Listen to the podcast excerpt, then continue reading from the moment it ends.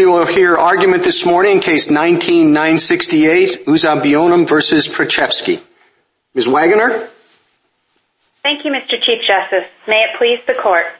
When Georgia Gwinnett officials stopped Chike Uzuegbunam and Joseph Bradford from sharing their faith, the officials caused concrete injuries. Chike and Joseph lost forever the chance to get those days back and speak their message to their peers. No policy change can ever restore that lost opportunity. And as this Court said in Carey, Stachura, and Farrar, the appropriate remedy to redress those past harms is nominal damages. Nominal damages awards satisfy Article III. Farrar explains that nominal damages provide relief on the merits, vindicate the plaintiff through an enforceable judgment, and modify the defendant's behavior for the plaintiff's benefit by forcing the defendant to pay the plaintiff money. The classic Article III remedy for past injury.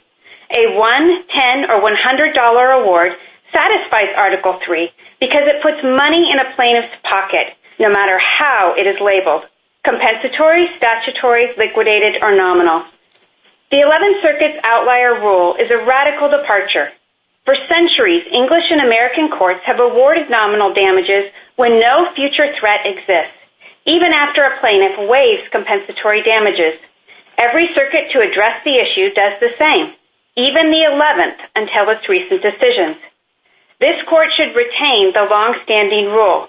It has not resulted in a glut of cases, and the alternative makes a mess of this Court's clear Article III jurisprudence. Nominal damages provide a remedy in many contexts, redressing injuries that transcend price tags, from unconstitutional searches and seizures to free exercise and due process violations to censorship and compulsion of speech. These constitutional rights are invaluable even when they don't result in quantifiable harm, yet the officials urge you to treat them as worthless. This Court should decline that invitation and reverse. I look forward to your questions. Uh, counsel, I want to understand the scope of your argument uh, first. Uh, Say you go into court and say your rights have been violated. The judge asks, have you been damaged by that? Do you have any compensable injury? You say no. Uh, and he asks, is there any, is that violation going to have any effect on you in the future? And you say no, it's not going to be repeated. And he says, well, then you don't have standing. Uh, I've got to throw the case out. And you say, oh, well, throw in a buck. Uh, and then the judge is supposed to say, yeah, well, everything's fine now. Doesn't that make a mockery of our Article 3 requirements? No, your Article III requirements require redress, and this Court has defined that as a personal, tangible benefit. The amount or the label is not necessarily significant. What is significant is that the past injury is afforded some sort of redress. Well, But the only redress you're asking for is a declaration that you're right. Uh, you want the Court to say, you know, you're right. And the dollar uh, simply is a symbol to represent that determination. There is a declaration that every judgment award would provide, regardless of whether it's compensatory or statutory or liquidated. But in addition to the declaration, there does need to be redress for the past injury. Declaratory judgments do nothing for past injuries. They only redress Well, future. Uh, page 18 and 19 of the Respondent's Brief, they go through all the authorities that say that it's not that that dollar is a small amount of compensatory damages. It is in name only. It is not damages at all. That's not what this Court's cases have said or the common law, and that the significance of redressing the right, the fact that a past injury has occurred, money changes hands. As this Court said in Farrar, it modifies the defendant's behavior in a way that benefits the plaintiff. And providing money damages of any amount is significant in that it provides redress for the parties and an enforceable judgment on the merits. Thank you, Counsel. Justice Thomas? Uh, thank you, Mr. Chief Justice. Uh, I'd like to turn to something slightly different, uh, Counsel. In Flanigan, the um, 11th Circuit precedent that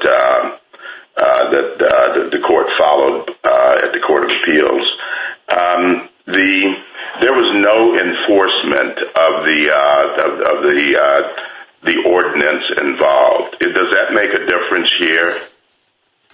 I think it makes this case even stronger than the Flanigan's ruling, and I think that is a basis of distinction, although even Flanigan's departs sharply from the majority of circuits. In terms of this case, this case there is a past chill with Joseph Bradford's injury, and certainly silencing Chike twice in a public place where he had a right to speak is an injury all by itself. So we have said, and this is uh, somewhat a different version or similar to the Chief Justice's concern, uh, we've said that um, an injury has to be real and substantial, but if you're only asking for a uh, dollar or nominal damages, doesn't that seem to undermine the real and substantial uh, requirement? I don't think so. Congress has held that under Section 1983 the vindication of civil rights is so significant that it did away with the amount in controversy, and this court has held that vindicating constitutional rights is of the highest importance, and that it is an injury in and of itself to have the government engage in misconduct and not redress that injury no matter how insignificant the damage award might be. Uh, thank you. Justice Breyer? Good morning. Well, as as you are aware, Congress passes lots of statutes, and they have tens of thousands of words, and people frequently think that one new set of words is unconstitutional, at least as enforced. We're not supposed to give advisory opinions, but if somebody comes in and the course of conduct under the statute or what they're going to follow, uh why why uh is not going to be done anymore? It's the same question as the Chief's. Why isn't that just an advisory opinion? And you can say, well, he's hurt. All right, is Bradford hurt? I see the first part, the first plaintiff, but what about Bradford? Bradford is hurt, and in terms of the court filtering out cases that are frivolous or where there is an advisory opinion... No, no, not frivolous. How if Bradford is hurt, who wouldn't be? That is, give me an example of a case where he says, this is unconstitutional. They think it could be applied to me. Uh I think it is uh I think it is unconstitutional, and I'm hurt because I, I, I'm a school teacher, and this sets up situations in the school which are unconstitutional, and they're not going to be done anymore. How does he have a concrete injury? Where is his concrete injury? The concrete injury comes when there's a past chill and there's a specific intent that is demonstrated in the pleadings that meets the standard in this court's holding an SBA list. For a 12B motion, which this case is on, the general allegations are sufficient to establish the facts in the case, although at a later stage, a summary judgment could be could be considered by the court, but Joseph had a specific intent here, and Chike certainly does. Bradford, why why? He had a specific intent to engage in the speech and to share his faith on the campus. He was made aware of how the school threatened Chike with discipline, and his speech was chilled because he didn't want to receive expulsion or suspension or some other form of discipline by engaging in these conversations. Justice Alito?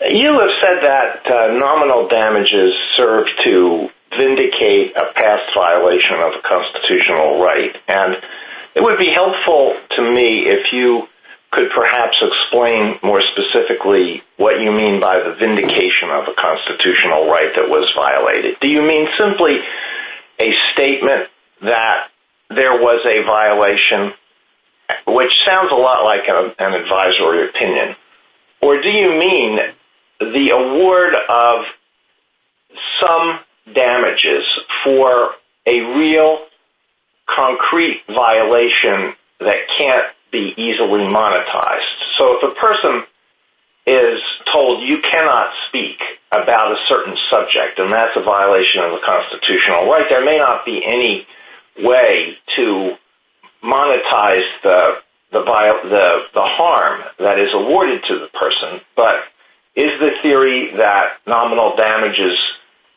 assign a certain monetary value to this harm that can't easily be quantified in monetary terms? That's precisely the theory, and it's the holding that the court reached in Carey and Stachura and the lower courts have followed. It's that nominal damages vindicate the constitutional violations by entering the judgment, by requiring the payment, when other damages are not quantifiable. It's similar to statutory or liquidated damages, where there isn't necessarily quantifiable damages in those instances, but there's no question it meets Article III. Well, then the challenge for you is to show that uh, early English and American nominal damages cases were based on that theory. And the respondents say that they fall roughly into two categories. Cases where nominal damages served as prospective relief from ongoing or future harms and cases where they were merely a consolation prize for failing to prove compensatory damages. Very briefly, what would be your best case or your best cases to show that that's an incorrect understanding of the common law situation? There are hundreds of cases that demonstrate that, including Clifton v. Hooper, delayed writ executions, Burns v. Elrod, which involves false imprisonment, multiple cases involving mistrained stops like Thompson v. New Orleans, as well as Doherty v. Munson, which involves illegal warrants. Justice Sotomayor? Counsel, um, the government, at page 30 of its brief, says that if a defendant moved for entry of judgment on a plaintiff's nominal damages claim, a district court, and I'm quoting them, should enter judgment on the basis of the defendant's concession alone without adjudicating the merits of the constitutional. Your reply brief didn't address that argument by the government directly. Do you think that's possible? And if it's not, why not? I believe that, is your question related to whether entry of judgment would be on the merits? Well, that's the question. No, how about if the defendant deposits a dollar in account payable to your clients and the district court enters judgment on that basis, would your claim then be moot? That was what the government was arguing. I believe that's an open question in this court following Campbell-Ewald. Certainly an offer in and of itself wouldn't be sufficient, but whether a tender would be sufficient is something this court hasn't decided. Well, if that if it's a tender, do you what would require that tender to be more than the compensable damage of $1? Would you require an admission of liability as well? And what in our case law would require that? Certainly a full tender of the relief that the plaintiff requested would involve a judgment that would be entered on behalf of the plaintiff, as well as the damages, reasonable attorney's fees, and costs. What the form of that judgment might look like seems to be in the judge's discretion. Neither party, I think, would have a right to insist on a disclaimer of an admission of liability, but that would be up to the district court's discretion. But I do think that's an issue this court should have briefing on to sharpen the issues in those instances. Finally, counsel, on the Bradford claim, there was never enforcement against him. So what was the injury? If the government doesn't know that he wants to speak and denies that opportunity, um, what's the injury? It may not be that his case is is um, is moot, but it may be that he hasn't suffered a First Amendment injury. That may well be. I think his injury was that his speech was chilled and he would satisfy this court's test and SBA list, but that isn't the issue that this court would need to decide today. I think that proves the point that injury, in fact, essentially ferrets out cases that may be advisory in nature or where a concrete and particularized harm hasn't been proven. Justice Kagan? Uh, Ms. Waggoner, are you saying that nominal damages are a form of compensatory damages, or are you saying something else? No, they're not a form of compensatory damages, although I don't think that undermines the argument. I think that they are compensation in the sense that they are providing money to reflect the fact that damage has been done.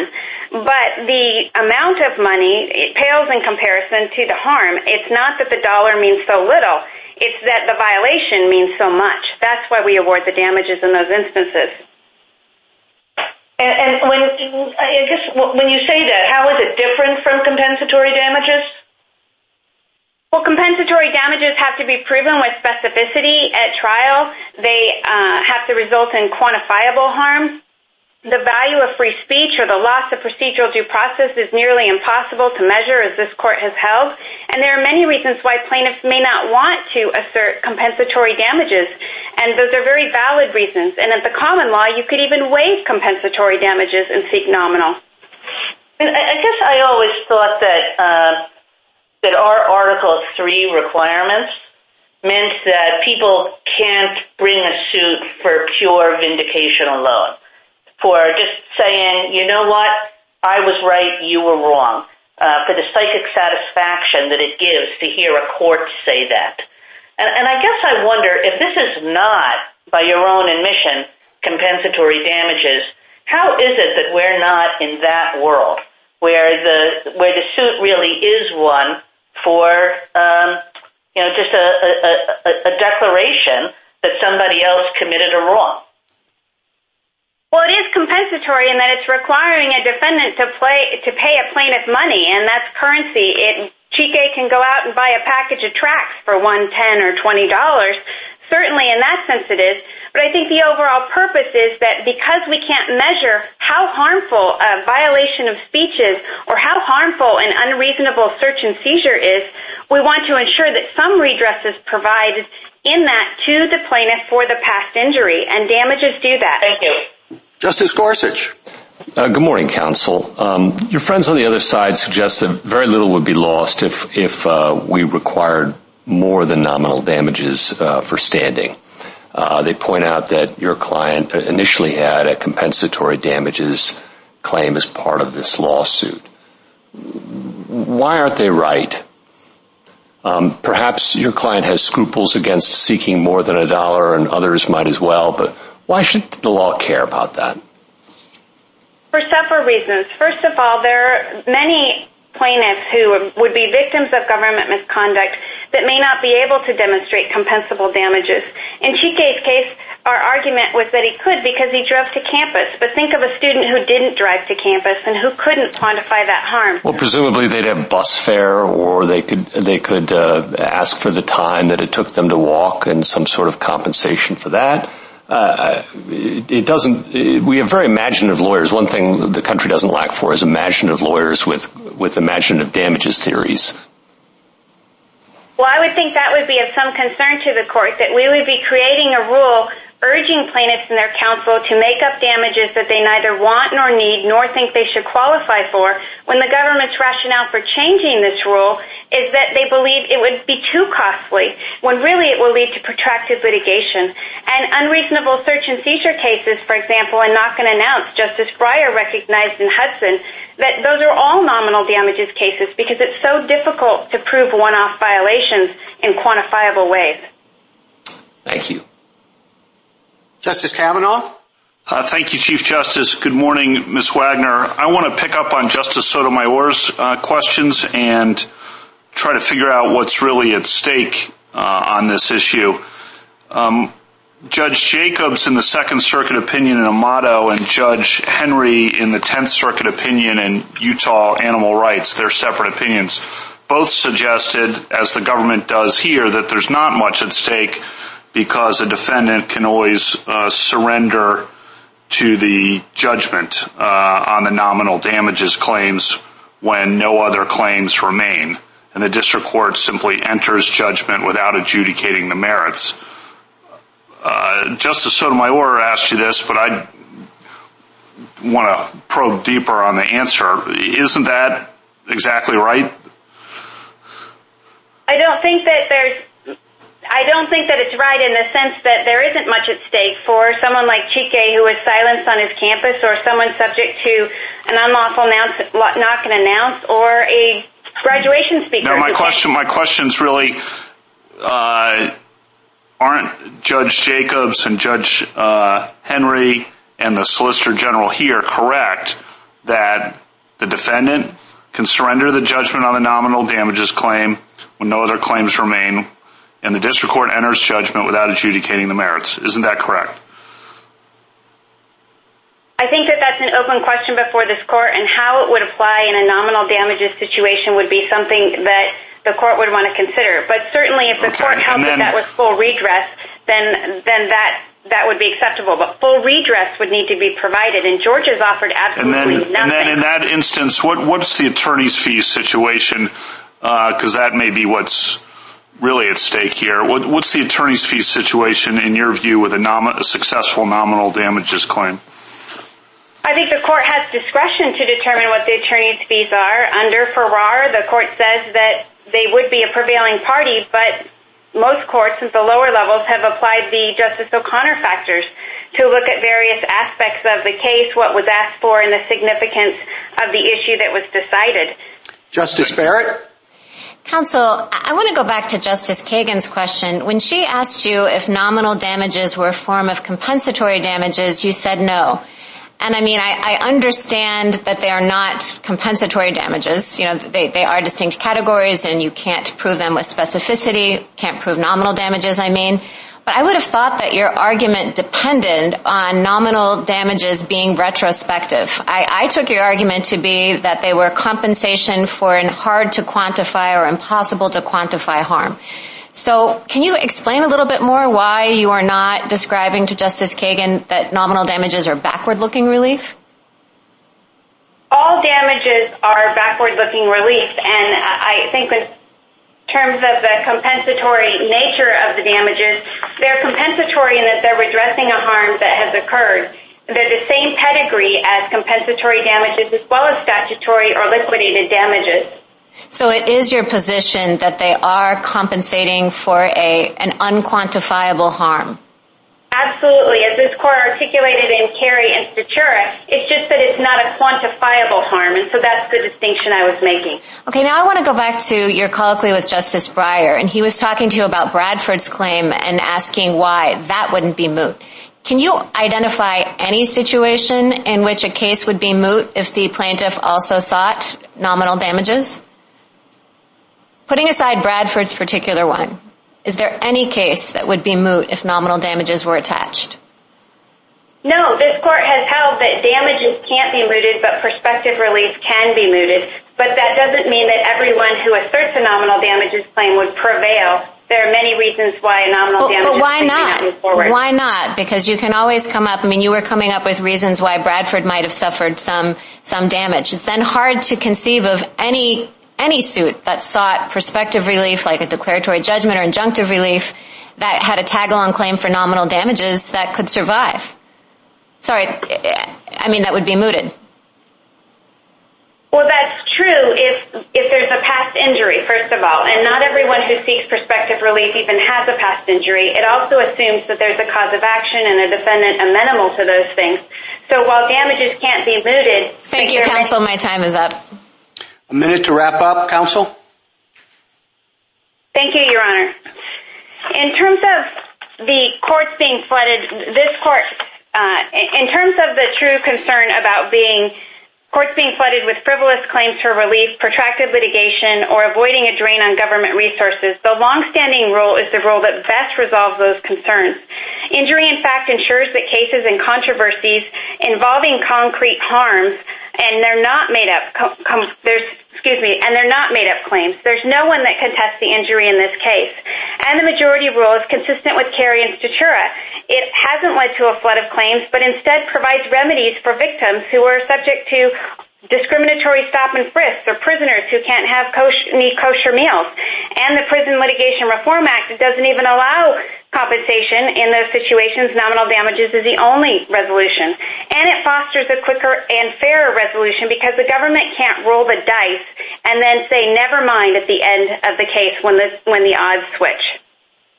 Thank you, counsel. Mr. Mooppan? Mr. Chief Justice, and may it please the Court, petitioners suffered an unquestionable Article III injury when respondents censored their speech, and petitioners seek the paradigmatic type of Article III redress for that past injury, a tangible award of money. That the amount of money is nominal is immaterial to whether an Article III case or controversy exists. Recognizing that the deprivation of a personal right is generally not harmless, common law courts have long awarded nominal damages as partial redress, and Congress incorporated that practice in Section 1983. Respondents' position would not just break from history and tradition, but create confusion in the law. Like nominal damages, many other forms of monetary relief are not tied to either evidence of quantifiable harm or likelihood of future violations, such as punitive, treble, and statutory damages. This court should reaffirm that such monetary relief for past injuries is proper Article III redress. I welcome this court's questions. Uh, counsel, it seems to me that one of the difficulties with your case is that it melds the inquiries into standing and the merits. We have always been adamant about the necessity of addressing standing or, you know, the flip side of it, uh, responding to mootness concerns before reaching the merits. But if you have a you have a case where there's no compensable damages, there's no concern about future uh, uh, injury, no no repetition, and uh, all that's on the books, assume nominal damages as, you know, in name only, is a ruling on the merits, then the standing inquiry and the merits inquiry are precisely the same. Uh, uh, why is that not right? I don't think that's right for the reason this court gave in Spokeo. The question for standing is whether there is an injury in fact. Now, in this case, that's quite easy because having your speech suppressed or being subject to a threat of suppression of speech is a paradigmatic... No, no, no. That's exactly my point. That is simply the court saying that you're right. Uh, you know, you immediately discuss the merits. Having your speech suppressed is an injury. What we always do is look for for standing first. Okay, you say something bad has happened to you. How have you been injured? What gives you the right to come into federal court? I don't think you can answer your injury question without saying uh, this is the resolution of the merits, and that violates the principle that standing and the absence of mootness are uh, issues that have to be addressed before the merits. No, I don't think so, Your Honor, because it might be that the suppression of speech is permissible under the First Amendment, but the point is that the plaintiff wasn't able to speak. They were not able to engage in certain speech. That is an injury in fact.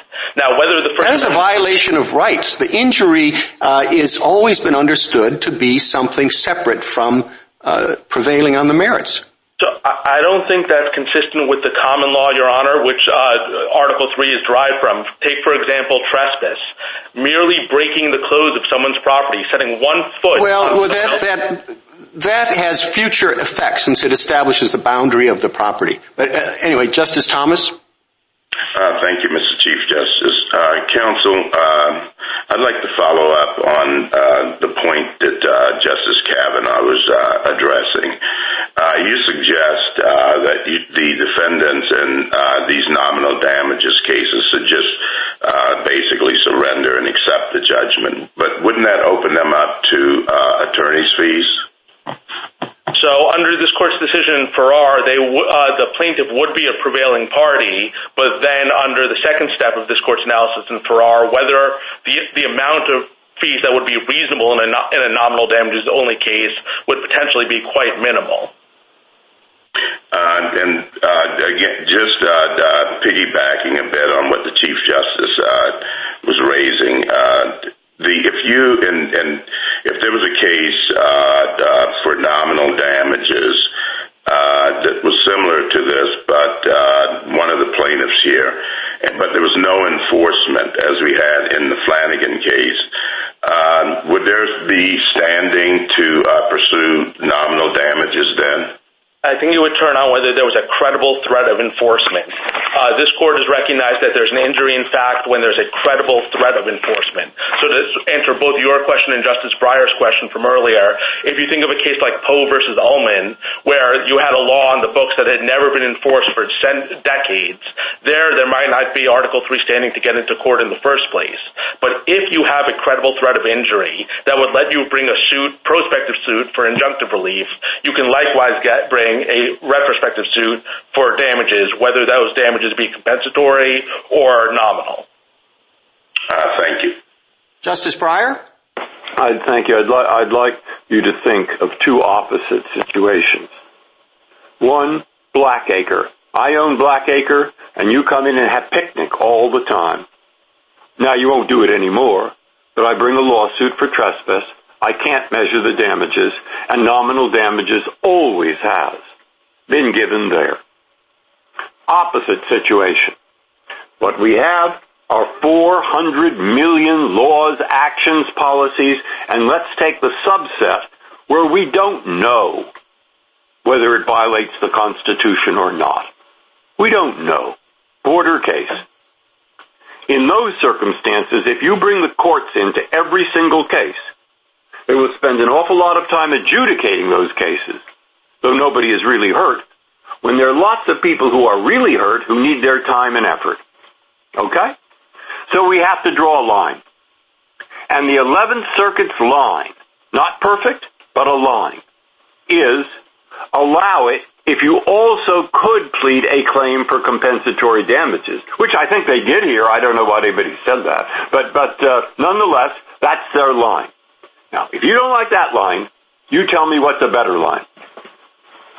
So I think the better line is your example of Blackacre. Just like in property cases, you could bring a trespass suit even if the trespass question was a very difficult... I'm going to cut you off because in trespass, you could bring a claim for compensatory damages, just very hard to prove. But you never did. As Justice, as Justice Story explained in his Webb decision, you don't need to bring a nominal uh, compensatory damages suit to bring a trespass suit, and it doesn't matter how complicated the property law questions posed by the trespass suit are. The, the, the alleged violation of property rights was enough to let you into court and bring a nominal damages suit.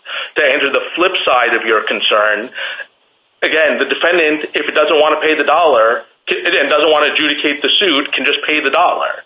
So there's no reason why this will pay the dollar. Nobody has to adjudicate whether it is or is not unconstitutional. No, because the courts resolve constitutional questions not as an end in of themselves, but as a means to resolving a controversy between the parties. So if the plaintiff says he's entitled to a dollar and the defendant says, great, I'm willing to pay a dollar, that's the end of the case. Justice Alito? that we really have left are we have two diehards and they really won't give in, and they're fighting over a dollar. That's exactly right. Just like Just, if you had two neighbors who insisted on fighting over a trespass suit over a dollar. Justice Alito? In, in, the real Justice Alito? Sorry. Uh, Counsel, could you say something about Mr. Bradford's claim? The policy was never actually enforced against him. So, uh, in what sense did he suffer uh, a past injury? So in the sense of SBA list and uh, the Virginia booksellers, he clearly faced a credible threat of enforcement given that the policy was actively enforced against others at the time and he knew it. As a result, he he chilled his own speech, but that's not self-censorship in the way of Clapper because there was a credible threat of enforcement. So that is a concrete harm that's fairly traceable to the government's policy. It would be a different situation if the government didn't have a policy or if the government didn't enforce their policy, then his failure to speak would be attributable to his own actions. But in a case where the government had a policy that they were robustly and actively enforcing at the time, his self-censorship is attributable to their conduct and that's why he has an injury that's fairly traceable. And I don't think anyone would dispute it if he had brought a suit for injunctive relief. In fact, no one did dispute it. Uh, his situation different from that of any other student? Could could every student come forward and say, I, I might have liked to engage in speech that is prohibited by this policy, and therefore I should get uh, nominal damages? I think they would have to say I would have. I don't think it would be enough to say I might have, but if they came in and said I intended to engage in speech, but I refrained from doing so because I was threatened with severe campus discipline uh, if I did so under the policy, yes, I think every one of those people has suffered an injury in fact that's traceable to the government's policy. Thank you. Justice Sotomayor? Counsel, um, it, it seems to defy our case law that says a generalized grievance that everyone is subject to, every student, does, seems the quintessential lack of standing question. Um, that why should every citizen who believes a law is unconstitutional come into court and challenge it? And that, what, that's what it appears Mr. Bradford is doing. Um, does he have any burdens on this issue? Does he have to prove uh, what plans he actually made? Um, when he developed this plan, cetera? I'm a little lost as to how someone can just walk into court and say, that chilled me from speaking, and that would be enough. So I guess two points, Your Honor. The first is it's not a generalized grievance precisely because he has to make the sort of allegations you just talked about. So if someone was on a college campus and never had any intention of engaging in any of this speech, that person... How do you prove how do you prove a negative? Meaning, um, I generally, you look at what a person does, not what they say um, they wanted to do. Well so no in the How do you read a person's mind? Well, so the plaintiff would have to allege it. He would have to declare it and testify to it. You could cross-examine him as to his sincerity. But yes, ultimately the question is, was he intending to do something and was he chilled from doing it because the government had a policy that prohibited it? And again, the plaintiffs, the respondents in this case haven't disputed that he had standing to sue if they hadn't restricted eliminated their policy. No one is disputing that he had an injury in fact that would have let him bring a prospective suit. That is based on the same exact injury in fact that supports his retrospective claim for damages. But is that an injury in fact that's compensable even with nominal damages? Meaning if he never took a step to effectuate what he wanted to do and unlike his colleague who actually was in the midst of speaking and was stopped. So that could be, I see easily how that's an injury. But I'm not quite sure that it can be an injury in fact when you don't take actual concrete steps to do something and just merely say I had a desire.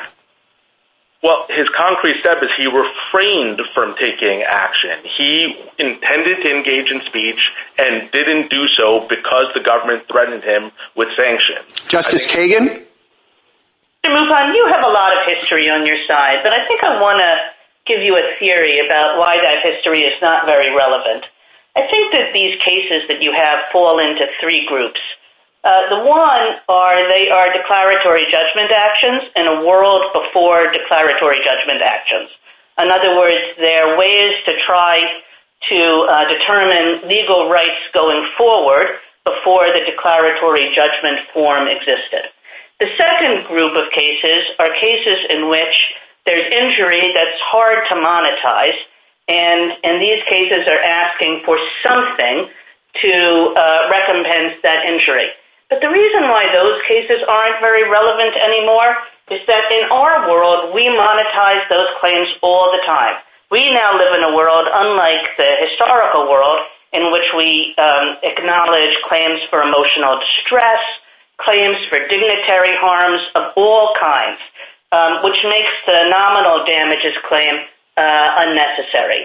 The third group of cases is a case in which Uh, what the plaintiff really wants is vindication, is a statement that I'm right, the defendant is wrong. And as to those cases, modern Article III jurisprudence says that, you know, that's not a case of controversy. So uh, given all that, what role is there anymore for nominal damages claims? Your Honor, I don't think that that's an accurate characterization of the common law and I'd like to make two points about that. So the first is I would point this court again to Justice Story's opinion in Webb where his primary reason that he gave for why nominal damages were appropriate is that he viewed it as essential in the common law that every injury imports damage in the nature of it. And if no other damage is established, the party injured is entitled to a verdict for nominal damages. That is essentially a recognition of form of liquidated compensatory harm of at least a dollar because the violation of a right isn't harmless and if it's not harmless, it's entitled to at least a dollar. He then went on to say a fortiori, if there's a risk of future harm, that would support nominal damages. But I think the critical point to recognize is the likelihood of a future trespass or a future assault or a future mistrain, none of that future likelihood would become close to meeting the Article III requirements we have today of likelihood of future injury. Justice Justice Gorsuch? Uh, counsel, um, you said you had two points in response to Justice Kagan before proceeding. I just want to make sure you've got both of them out there. Yeah, so uh, the last point I was going to make is about a bucket of cases that the respondents cite in their brief that I think actually cuts the exact opposite way. There are a series of cases, they cited pages 34 to 35 of their brief, where common law courts, appellate courts, said it was harmless error to not have awarded nominal damages precisely because there wasn't the likelihood of future harm. The respondents emphasize harmless, but the real key is that error. The appellate court there recognized it was error not to award nominal damages even though there was no likelihood of future harm. So I think that very clearly demonstrates that the Uh, common law courts were not viewing nominal damages as some sort of proto-declaratory judgment. They recognized it for exactly what Justice Story said it was. It was a recognition that every injury imports damage in the nature of it.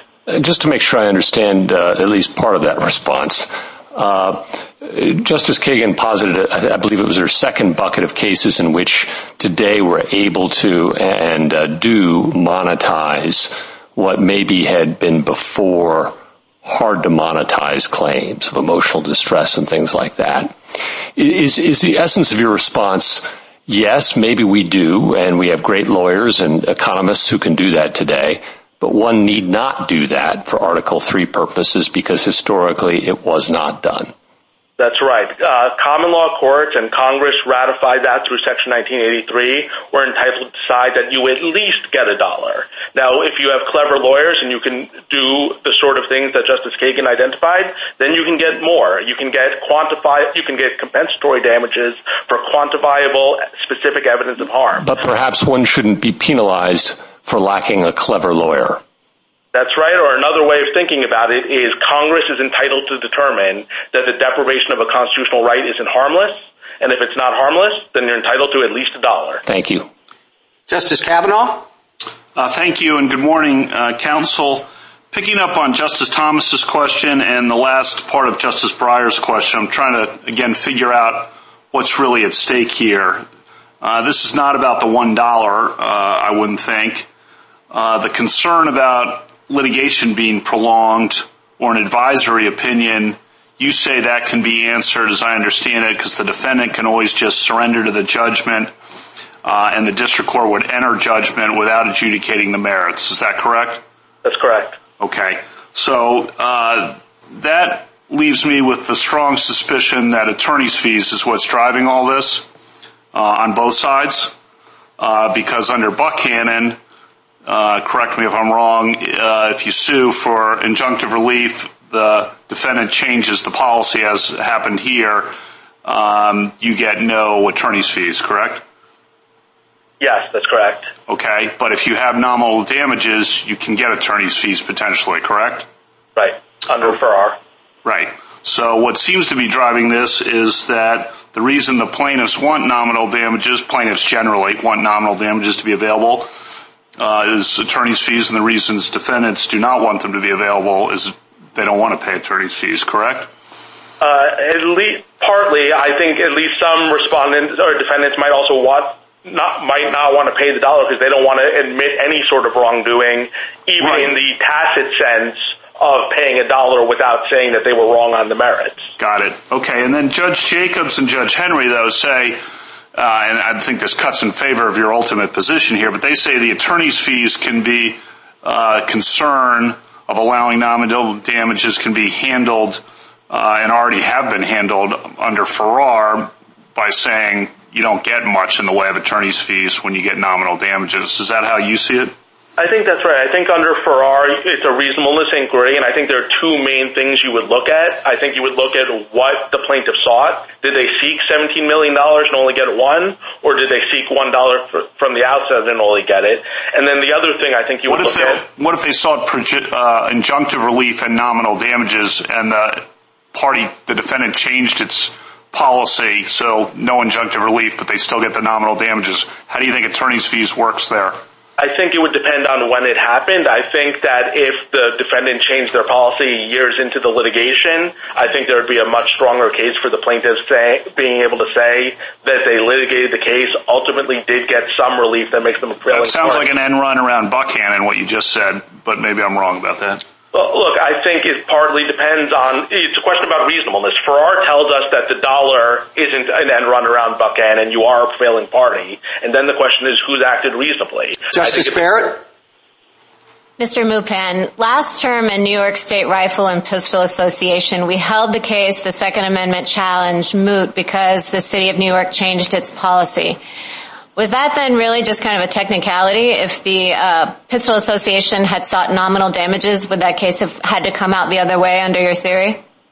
Yes, I think if they had always had a live nominal damages claim in a case like that, once you were already at the appellate court, uh, there would have been a live claim and they wouldn't have been able to just say, oh, we'll pay the dollar. Under uh, this court's decision in Young, which we cited in our brief, an appellate court's ability to just accept a concession like that is different from a district court. Okay, well then let me circle back to some of the questions that uh, various of my colleagues were pressing Ms. Waggoner on. You know, Justice Breyer and then I asked this question. We're trying to get Ms. Waggoner to identify any case that would ever be moot under your theory so long as nominal damages were sought.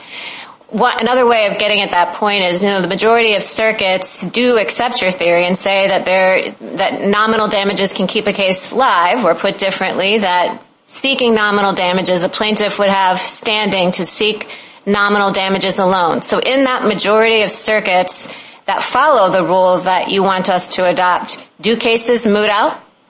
They do, but I think the primary reason they do is there are a set of cases where nominal damages just aren't available. The most obvious for us being the federal government isn't subject to nominal damages and lots of other statutes besides 1983 don't authorize nominal damages. Uh but if nominal damages are otherwise legally available, then it would be difficult for a suit to moot out if nominal damages were sought. But with the one caveat that as a practical matter, lots of people aren't going to keep litigating a case just over nominal damages, especially given uh, Farrar's rule about the reasonableness of attorney's fees. So as a practical matter, uh, a lot of these cases will moot out, even if as a legal matter, they don't. Thank you. Mr. Mooppan?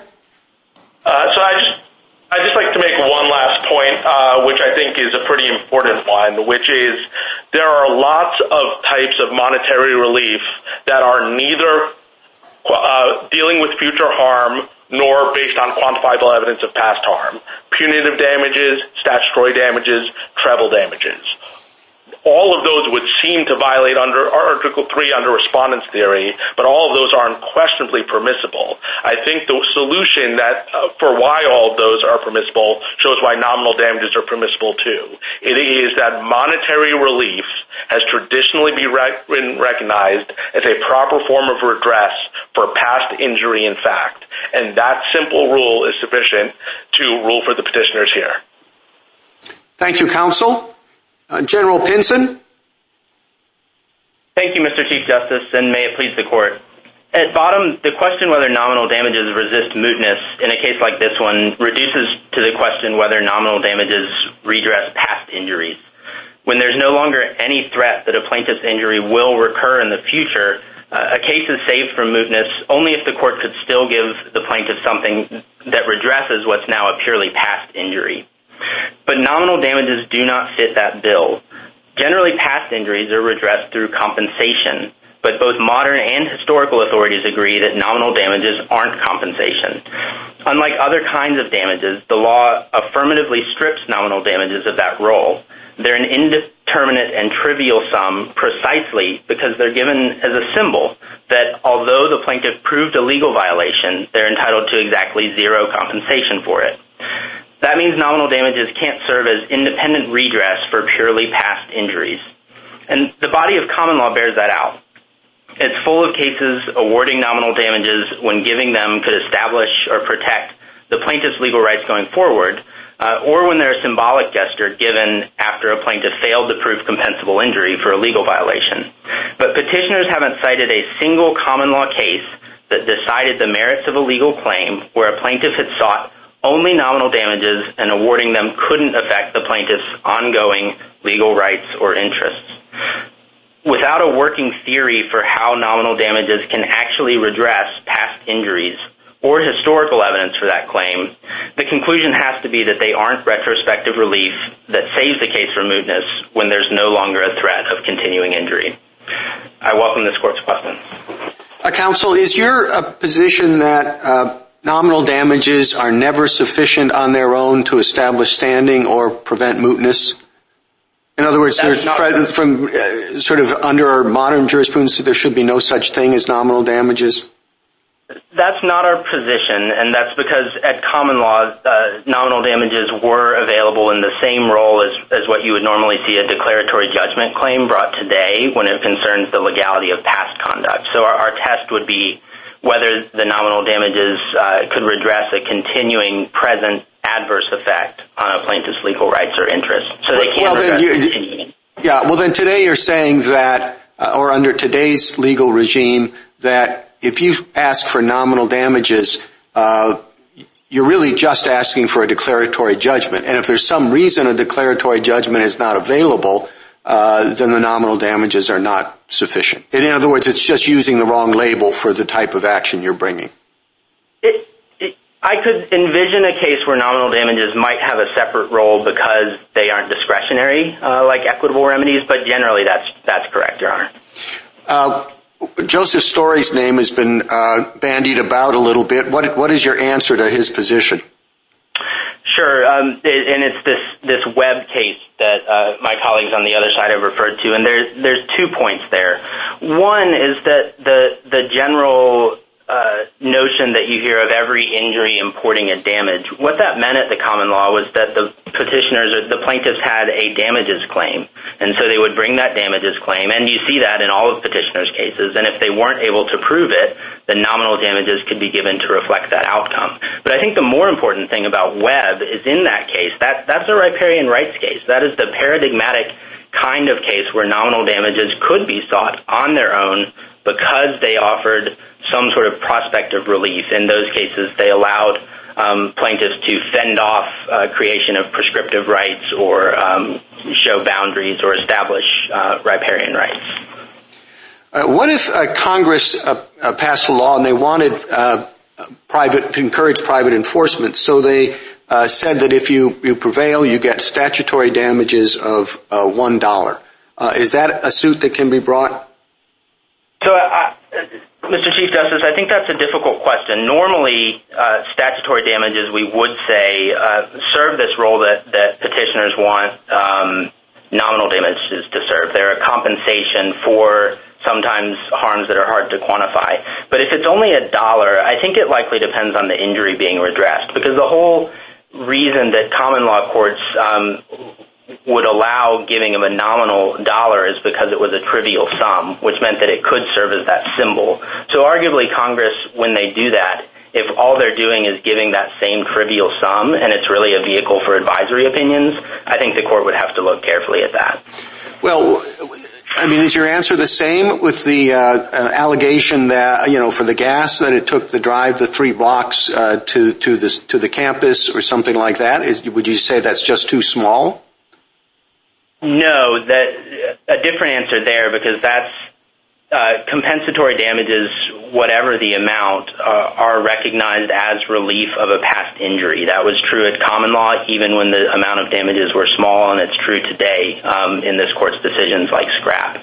I think it's only in the circumstances where the damages being given are the specific Um, nominal damages remedy or something that's sort of trying to do that by some other means that you run into the problem of not having uh, any sort of compensation for a past harm. Justice Thomas? Uh, thank you, Mr. Chief Justice. Uh, General Pinson, are there cases in which the court has awarded nominal damages because of failure proof of actual damages?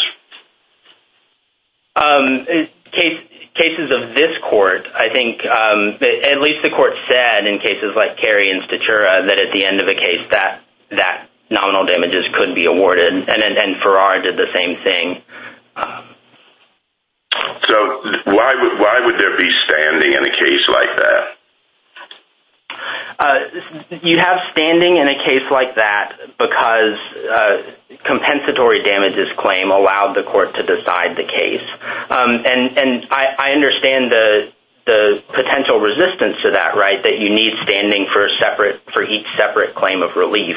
The answer is that at the common law, these claims were not pled in the alternative. The the claim that allowed petitioners, that allowed the plaintiffs to seek relief was a damages claim. If they stated a legal injury, they got, uh it imported the damage and they got that claim.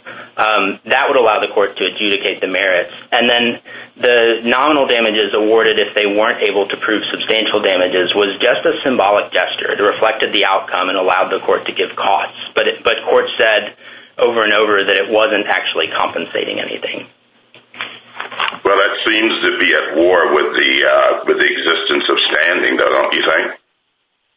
Uh, it is, um, uh, again, if you if you treat that as a separate claim for relief, um, that's an understandable uh, response. And and all I can say is that at the common law, um, those courts didn't treat it like that. And they didn't treat it as as giving any separate relief. They treated it as an outcome um, or a symbol for that outcome. So it's bound up with that damages claim in a way that allowed the courts to give it. In this case, uh, at the 11th Circuit, uh, um, the Court of Appeals seemed to dispose of this uh, simply with Flanigan, by citing Flanigan. And I don't quite understand why that case should Uh, cover this case where there was actual enforcement here, but no enforcement in Flanigan's. Um, so Flanigan's, you're correct that in Flanigan's there was no actual enforcement. Our position is that enforcement or not does not matter. Because even if there was enforcement and what the plaintiffs are seeking is redress for a past injury, nominal damages um, aren't the answer to that. Um, so you could view the decision below as a slight extension of Flanigan's if you um, view Flanigan's as turning on the lack of enforcement. But in our view, uh, our position doesn't change. And we would say that neither case um, presented a justiciable controversy. Did uh, the Court of Appeals say that, uh, make the same point that you're making? Both in Flanigan's and the Court of Appeals applying Flanigan's below um, make the point that nominal damages do not redress past harm. That's the basis for Flanigan's and it's the basis for the decisions that Flanigan's relied on, like Judge McConnell's um, important concurrence in Utah Animal Rights Coalition. Thank you. Justice Breyer? Uh, thank you. What about when they do redress past harm? Jones owns Blackacre. Smith, his hostile neighbor, regularly picnics on Blackacre. And then he dies or some unfortunate thing. He's never going to do it again. Well, what's the damage? I mean, all he did was picnic, pretty hard to measure, and so nominal damages. Or a college says, you can't pray here, young student. And imagine that policy is unconstitutional. And suppose he was stopped from praying. What's the damage? Can you say there was no damage? There was. But what is it? How do you measure it? I don't know. And the same with speech. He wanted to speak there. He was pro- constitutional, unconstitutionally forbidden to do it. Well, he was about to give his speech. What's the damage? Now, don't nominal damages have a place right there where there is damage? But it's just impossible to measure. Justice Breyer, they do not. Um, eh, certainly that's petitioner's position. They want nominal damages to um, redress harms that are difficult or impossible to quantify. But that's just not what nominal damages did at the common law. There were other solutions that the common law had for that problem. One was presumed damages, which were compensatory damages, given even if plaintiffs weren't able to prove a certain... Uh, except what you say there, it wasn't the theory of common law, hypothetically. But isn't it a fairly good line to draw to keep the uh, case is out of the court where all you have is a theoretical argument that this is unconstitutional, never hurt you, from those cases where there is unconstitutionality and genuine harm, but difficult to measure. Justice Breyer, I don't think it's a line that this court is allowed to draw because it draws, well, Article 3 draws from the common law, and the common law said that nominal damages don't serve that role. But in addition, there are other solutions to uh, that uh, concern. Um, first, of course... Go ahead, please. First, of course, those kinds of harms often result in um, more established kinds of compensable injury, whether it's intangible injuries like emotional distress or tangible ones. Um, In addition, in some kinds of cases, petitioners can seek compensation precisely for lost opportunities to exercise constitutional rights. The voting rights context is an important one, and that's one that the court noted in Stachura, um, where plaintiffs can actually seek compensatory damages for those lost opportunities, separate and apart from the abstract uh, value of the right itself. Um, and then, of course, beyond that, um, petitioners in these kinds of cases, often uh, uh, the object of the suit is not the small or difficult to measure um, past harm. What they want is a change in the law or policy. And, of course, prospective relief is available for that. Um, and then finally, uh, it's always on the table for Congress to offer a kind of statutory damages of a non-trivial amount um, if it turns out that there's a class of cases where those kinds of harms aren't and need to be compensated. Thank you. Justice Alito? Let me pick up exactly where you left off. So let's say Congress amends 1983. It says whenever a violation of the First Amendment is proven a past violation, the plaintiff shall be awarded statutory damages of $1. You would say there is no standing there because that sum is too low. Is that right? Justice Alito, again, I think that's a difficult question. Um, and I think it's difficult because you have two different common law analogs that you have to try to square. The first analog is that at the common law, too, you had uh, statutory damages, and those uh, plaintiffs could seek statutory damages alone, and they had uh, standing to do that. Um, those were compensation often for kinds of harms that either were very easy to assign a value to or very hard. But then you also had nominal damages. And the reason nominal damages worked in their symbolic role of common law is because they were trivial. So when Congress assigns that trivial amount to uh, quote-unquote statutory damages, I think you have to look hard at it to know whether it's actually something giving compensation or not. Um, your your answer, to cut to the chase, your answer is that when there is injury in fact, and there must be injury in fact, statutory damages cannot be awarded unless they can reasonably be regarded as a quantification, uh, a monetization of the amount of the harm. Is that it? Uh, Justice Alito, I don't think they have to precisely quantify the harm. And in fact, Well, what if it's $10? What if it's not $1? What if it's $10? I I I think it's a hard line drawing problem. Um, well, that's why I'm asking the question, because I need help with this hard line drawing problem. Right. And Justice Alito, again, what I'd say is I I think if you can reasonably say that that's compensation, even if it's partial compensation or compensation for difficult to prove injuries, um, then then that provides Article III redress. And I and I, I think that that should be the presumption. I think it's only when you get down to that very small level, maybe a dollar or below, because that's that's where we we assign nominal damages today, uh, that you get into the the problem with Congress possibly trying an end around uh, this court's standing doctrine. All right. Another question. Is it necessary for a plaintiff to have standing with respect to every form of relief that the plaintiff seeks in a complaint? It is. That's the court's rule in Town of Chester and other cases. So if we agree with you here, I don't quite see how nominal damages could ever be awarded. Justice Alito, I think there are two ways. First, their principal purpose at common law, of course, was nominal damages awarded to establish a right. Uh, so they would still serve that role here. But what I gather you're getting at is the sort of secondary role where you have a compensatory damages claim that fails uh, before the end of the case. And the answer there is, um, one, that's what common law courts did. Um, we see that over and over, that they didn't treat nominal damages as a separate claim of relief, um, but just reflecting the outcome.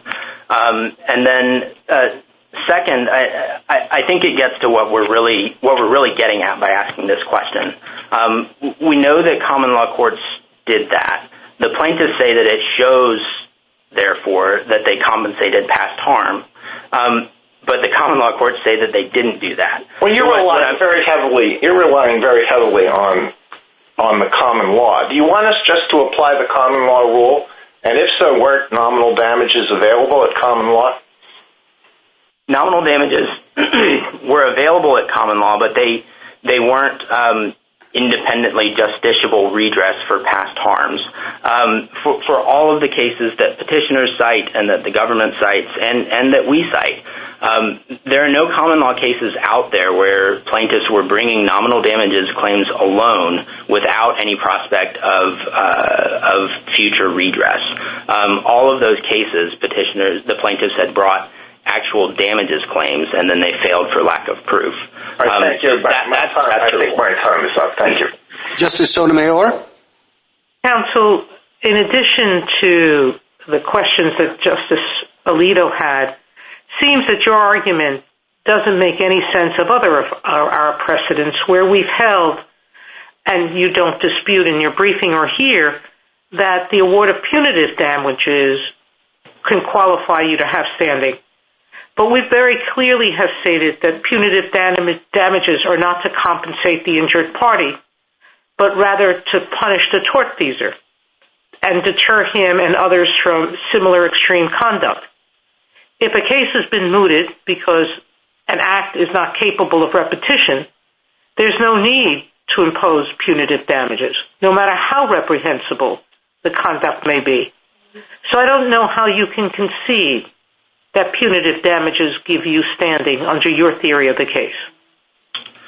Uh, Justice Sotomayor, I think the difference between punitive damages and nominal damages, and frankly between other kinds of monetary relief and nominal damages, is only nominal damages are conceived of as a symbol for zero compensation.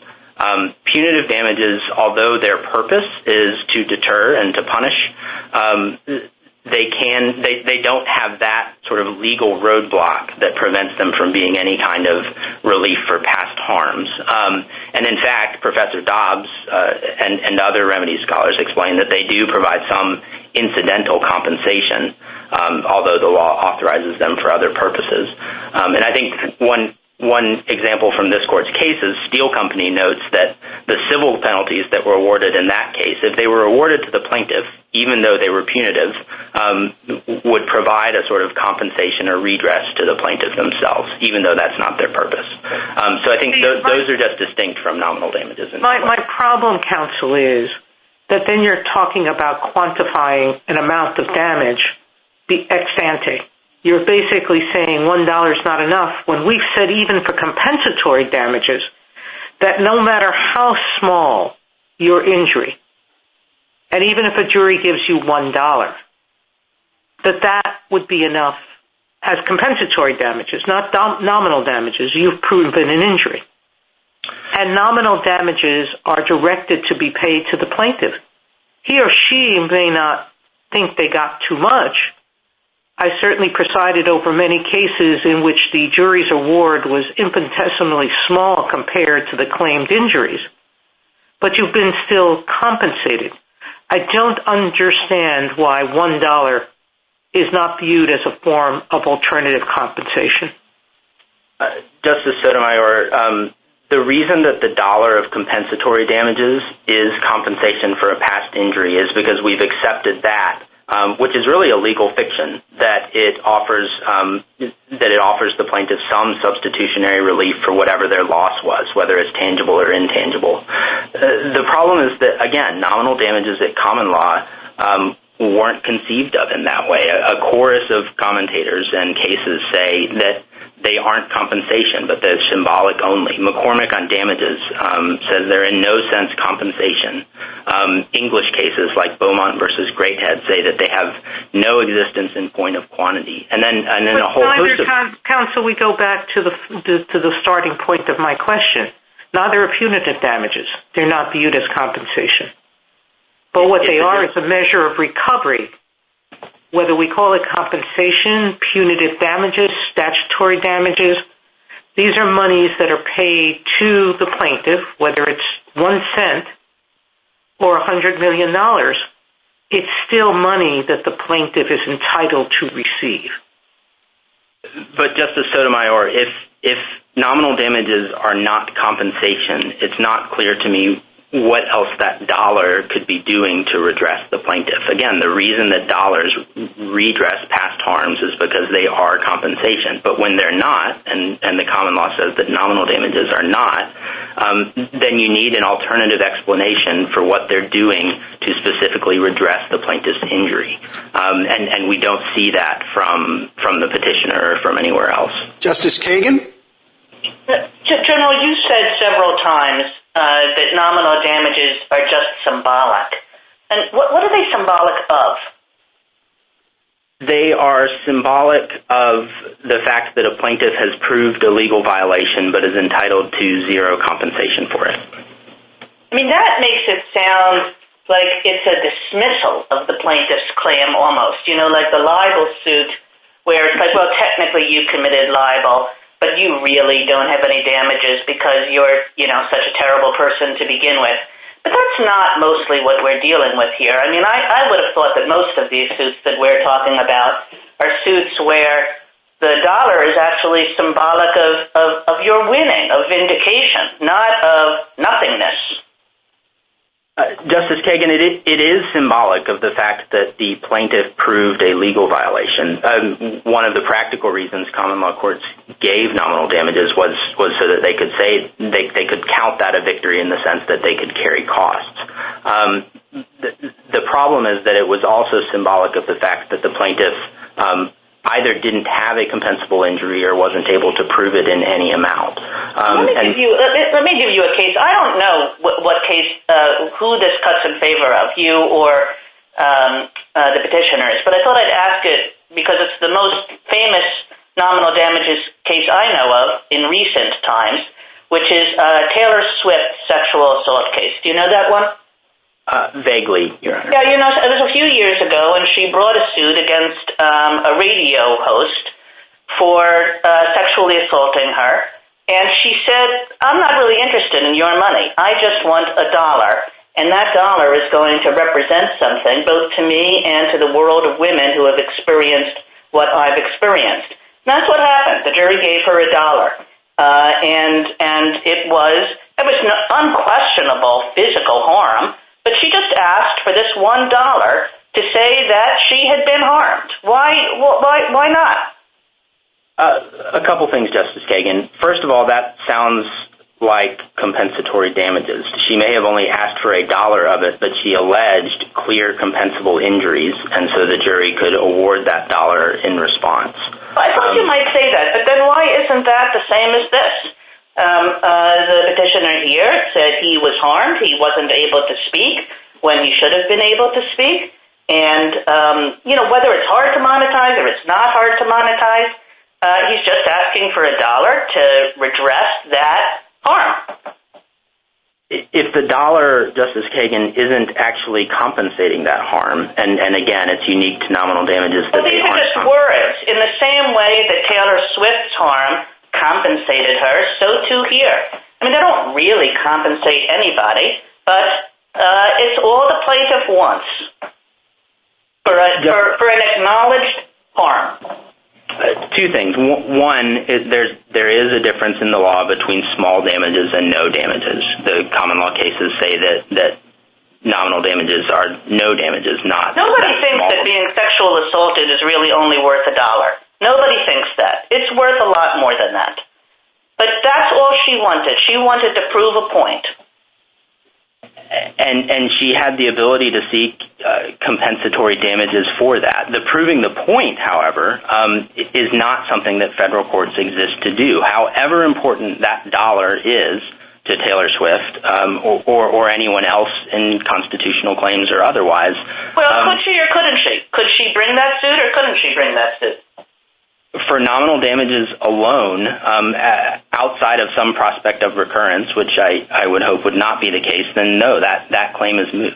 Um, she needs to allege a compensable injury and ask for compensation for that. That's just fundamentally different from what nominal damages were. Thank you, General. Justice Gorsuch. Good morning, counsel. I'd like to kind of pick up there. Just so we start on an agreed slate, it isn't the amount that's the problem. One dollar isn't the problem. So if the plaintiff here had introduced a bus receipt for his fare of less than a dollar and demonstrated that was tied to his injury, that would count. And if uh, Ms. Swift had uh, come in with some sort of receipt of some kind, uh, that would support her one dollar claim, right? Right. Okay, so it all turns on the label of compensation and courts are going to have to figure that out. Is that fair? Uh, I think that's fair. Although, I mean, I would say there are plenty of kinds of compensation. The only thing that doesn't work is nominal damages. Sure, I understand. I got that point. So I think the result is a rule that disadvantages perhaps two classes of persons particularly. First may be those like Ms. Swift who have some scruple um, or reason not to seek more, who could. Um, and we have a lot of um, amici briefs from religious groups um, that indicate, for example, that they have religious scruples against seeking damages for some injuries they've suffered. So they'd lose out, people like Ms. Swift and groups like that. And then it seems to me the second group that that that loses out are individuals whose claims are not sufficiently great to attract the attention of clever lawyers and economists to come up with damages theories. Emotional harm and distress is a particular example.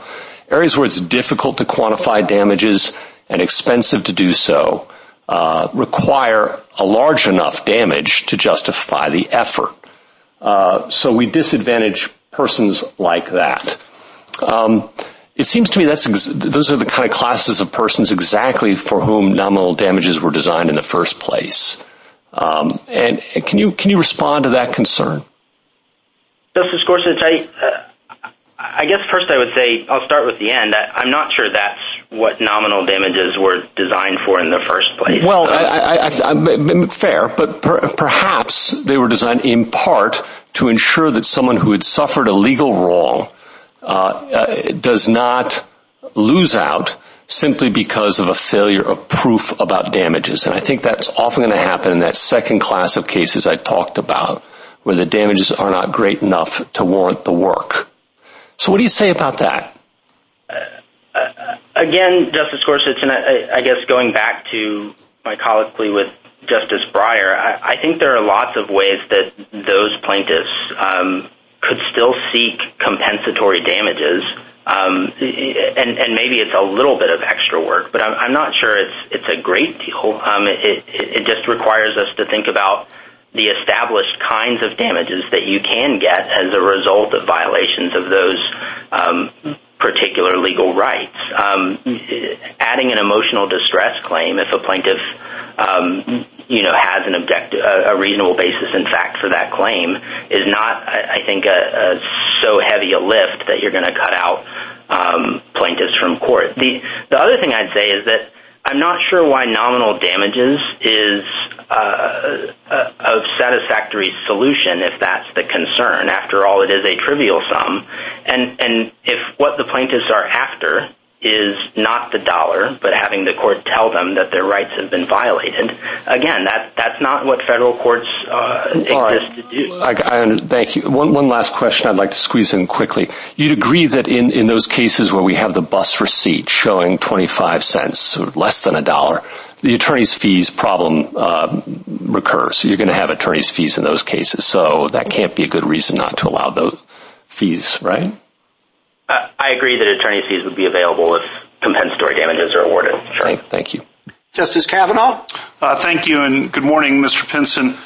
Uh, picking up on things that Justice Alito and Justice Sotomayor said, it seems that there are a number of things working against you here, potentially the history, the common law cases, um, the precedent of this court that seems to have recognized in certain situations nominal damages, cases like Carey, uh, that we'd have to deal with. Um, the line drawing problem that Justice Alito raised, in other words, how do we distinguish uh, potential statutes Congress might enact that awarded a dollar or or that kind of statutory damages, and Justice Sotomayor asked about various forms of damages too, so we'd have a line drawing. And then um, one thing I wanted to ask you about, this seems to be working fine in all the other circuits that allow nominal damages, at least I'm not aware that there's huge problems. Is that uh, incorrect? Just I realize that's not a legal point, more practical point, but can you respond to that? Uh, Justice Kavanaugh, I I, I would point you at least to the state's amicus brief at 14 through 18. I, I can't say that there are, are sort of floodgates opened of nominal damages claims in those circuits, but you do have cases where um governments, even those sort of acting in good faith to make policy changes, have still sort of face uh, the problems of litigating suits for long periods of time and getting hit with large damages awards, um, despite sort of quick resolutions of um, any prospective relief claim. Let me let me ask you about that, and you obviously have answers to everything I just mentioned on the law, but some of the practical problems you've raised, and one of them right there, the extended or wasteful litigation, can't uh, a defendant avoid that by paying the $1, Uh, the district court or the trial court enters judgment, that's not a judgment on the merits, it has no preclusive effect. Uh, what's the problem with that approach? Justice Kavanaugh, it's not so clear to me that that judgment wouldn't have not only preclusive effect, but other effects. At least one Second Circuit case, Radha, 909 uh, F. 3rd 534, and and I guess a couple of others have noted that a default judgment, Wright and Miller says this, is actually treated as a conclusive and final adjudication of the issues necessary to justify the relief awarded. Um so I think a preclusive effect is a real concern, but even beyond that, um we often have individual public servants who have been sued in these cases. I think it's um, probably not fair to them for governments to um, force them to accept, particularly if there's a liability judgment on the line, to accept that kind of liability um, against them in their individual capacities just to avoid prolonged litigation. Eh, And then and then there are there are other various uh, harms to governments as well from just accepting judgments. It might be a different case if we could literally just deposit the dollar and the case becomes moot, um, but I'm not sure of a procedural mechanism for doing that. Okay.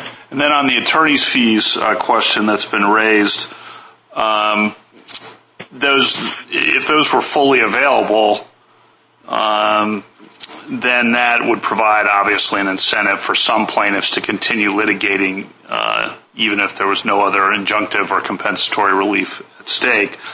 But my understanding of the case law Farrar and seems to be how it's applied in most lower courts is that uh, plaintiffs do not receive much in the way of attorney's fees uh, when they only receive nominal damages, and therefore the incentive to litigate wastefully is not Uh, as present. It's not zero, I would acknowledge, uh, but it's not as present. Can you respond to that?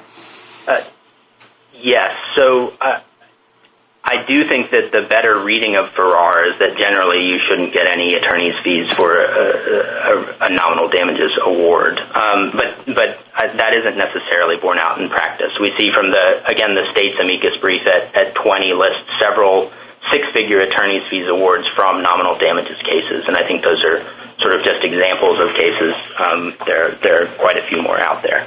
Thank you. Justice Barrett?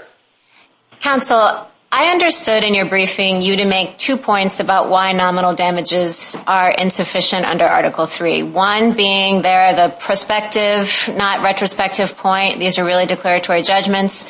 And then the other focusing on the amount and saying the very trivial amount shows that these really can't be compensatory. But it seems to me that in your responses to Justice Alito's questions, Justice Kagan's questions, Justice Gorsuch's questions, you've kind of gone back and forth on the triviality of the money point. So, you know, you suggested to Justice Alito that at some point it's so little money that really should be taken into account. But of course, our precedents say that, you know, even a small amount is enough. And so in the Taylor Swift example or in Justice Gorsuch's bus fare example, I heard you, at least I took you to concede that even a very trivial amount would constitute a compensatory injury under Article 3. So is that part of your argument still with respect to nominal damages? Are you still hanging your hat on the amount, the $1 being too little, and just exclusively focusing on the prospective nature? Uh, The trivial nature of the award, Justice Barrett, matters only because that was the way that the common law um, set nominal damages as a symbol. Um, and so my response to Justice Alito uh, reflected that, that what if Congress is really doing is setting a trivial amount so that it serves as a symbol but doesn't offer any compensation, that would be different. But our primary argument is simply that nominal damages in their nature do not serve as any compensation, um, um, regardless of whether the court decides in a given case to give a dollar or not. So what does the money have to do with it? Are we trying to figure out, you know, Justice Kagan's question suggested that really what Taylor Swift wanted was, you know, vindication of the moral right, the legal right that sexual assault is reprehensible and wrong. Are we looking at the motivation for the suit? So could nominal damages actually be compensatory for one person but not for another? No, no, I I I don't think that's right, Justice Barrett. Um, the the nominal damages dollar isn't isn't compensation in any sense.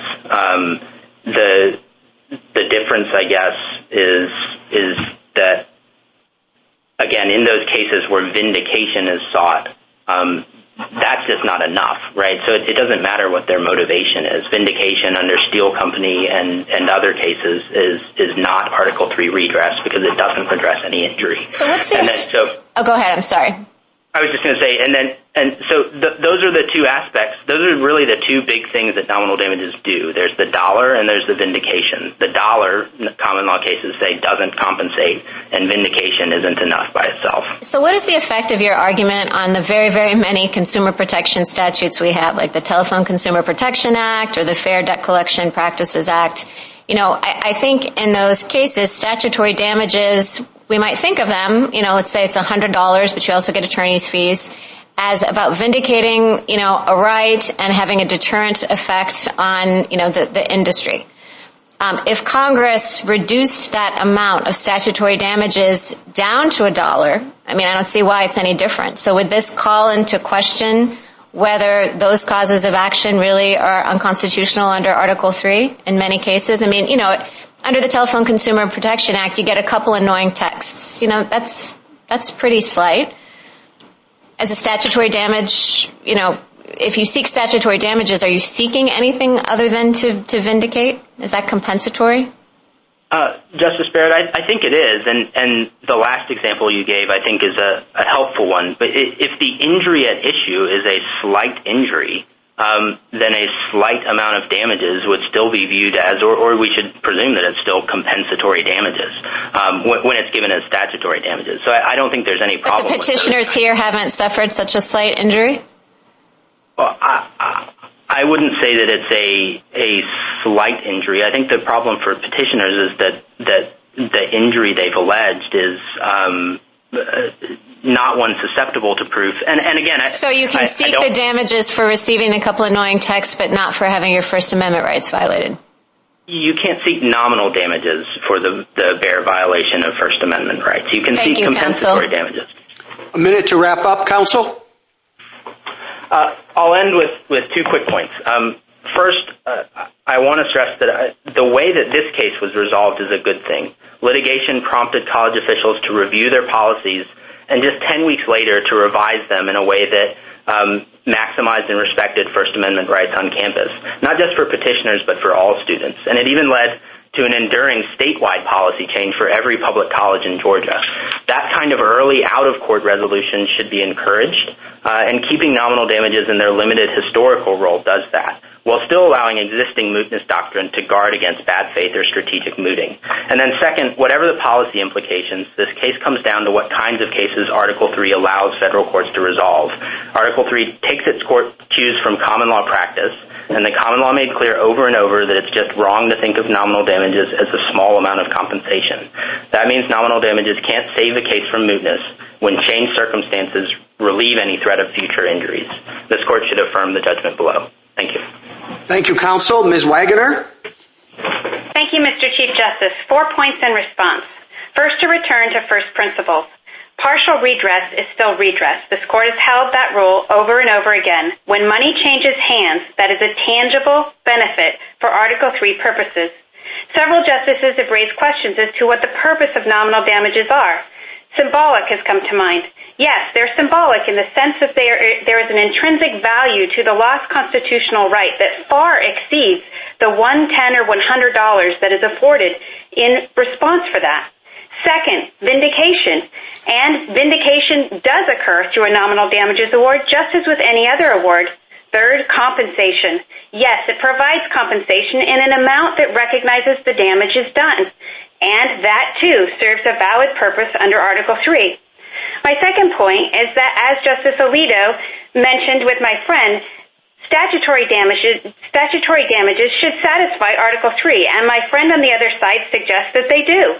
The reason that they do is for the reasons I just mentioned, and there's no principle basis to deny nominal damages claims here. The common law has a number of cases where there is no compensatory claims asserted and there's no prospective relief at issue. Yet, the court still awarded nominal damages. Doherty, Moon, Thompson, even Ashby recognizes that a cuff on the ear is sufficient for nominal damages. That's on pages 8 through 10, all of those cases of our reply brief. There are so many carve-outs under my friend's rule that it proves the rule, and the practical effect boxes out especially civil rights victims. The rule works. It's a long-standing rule that's been in place for hundreds of years, and it hasn't resulted in protracted litigation. And there is no incentive for plaintiffs or their attorneys to file stand-alone damages with Farrar in place in terms of the fees. But a word about the fees. Section 1988 and 1983 and this court have held that it's critical to not only the plaintiffs that are losing their civil rights and injured in these actions, but it's critical to our nation, and it's a noble purpose to vindicate those constitutional rights. A change of the rule here leaves victims that have serious constitutional injuries unredressed out in the cold.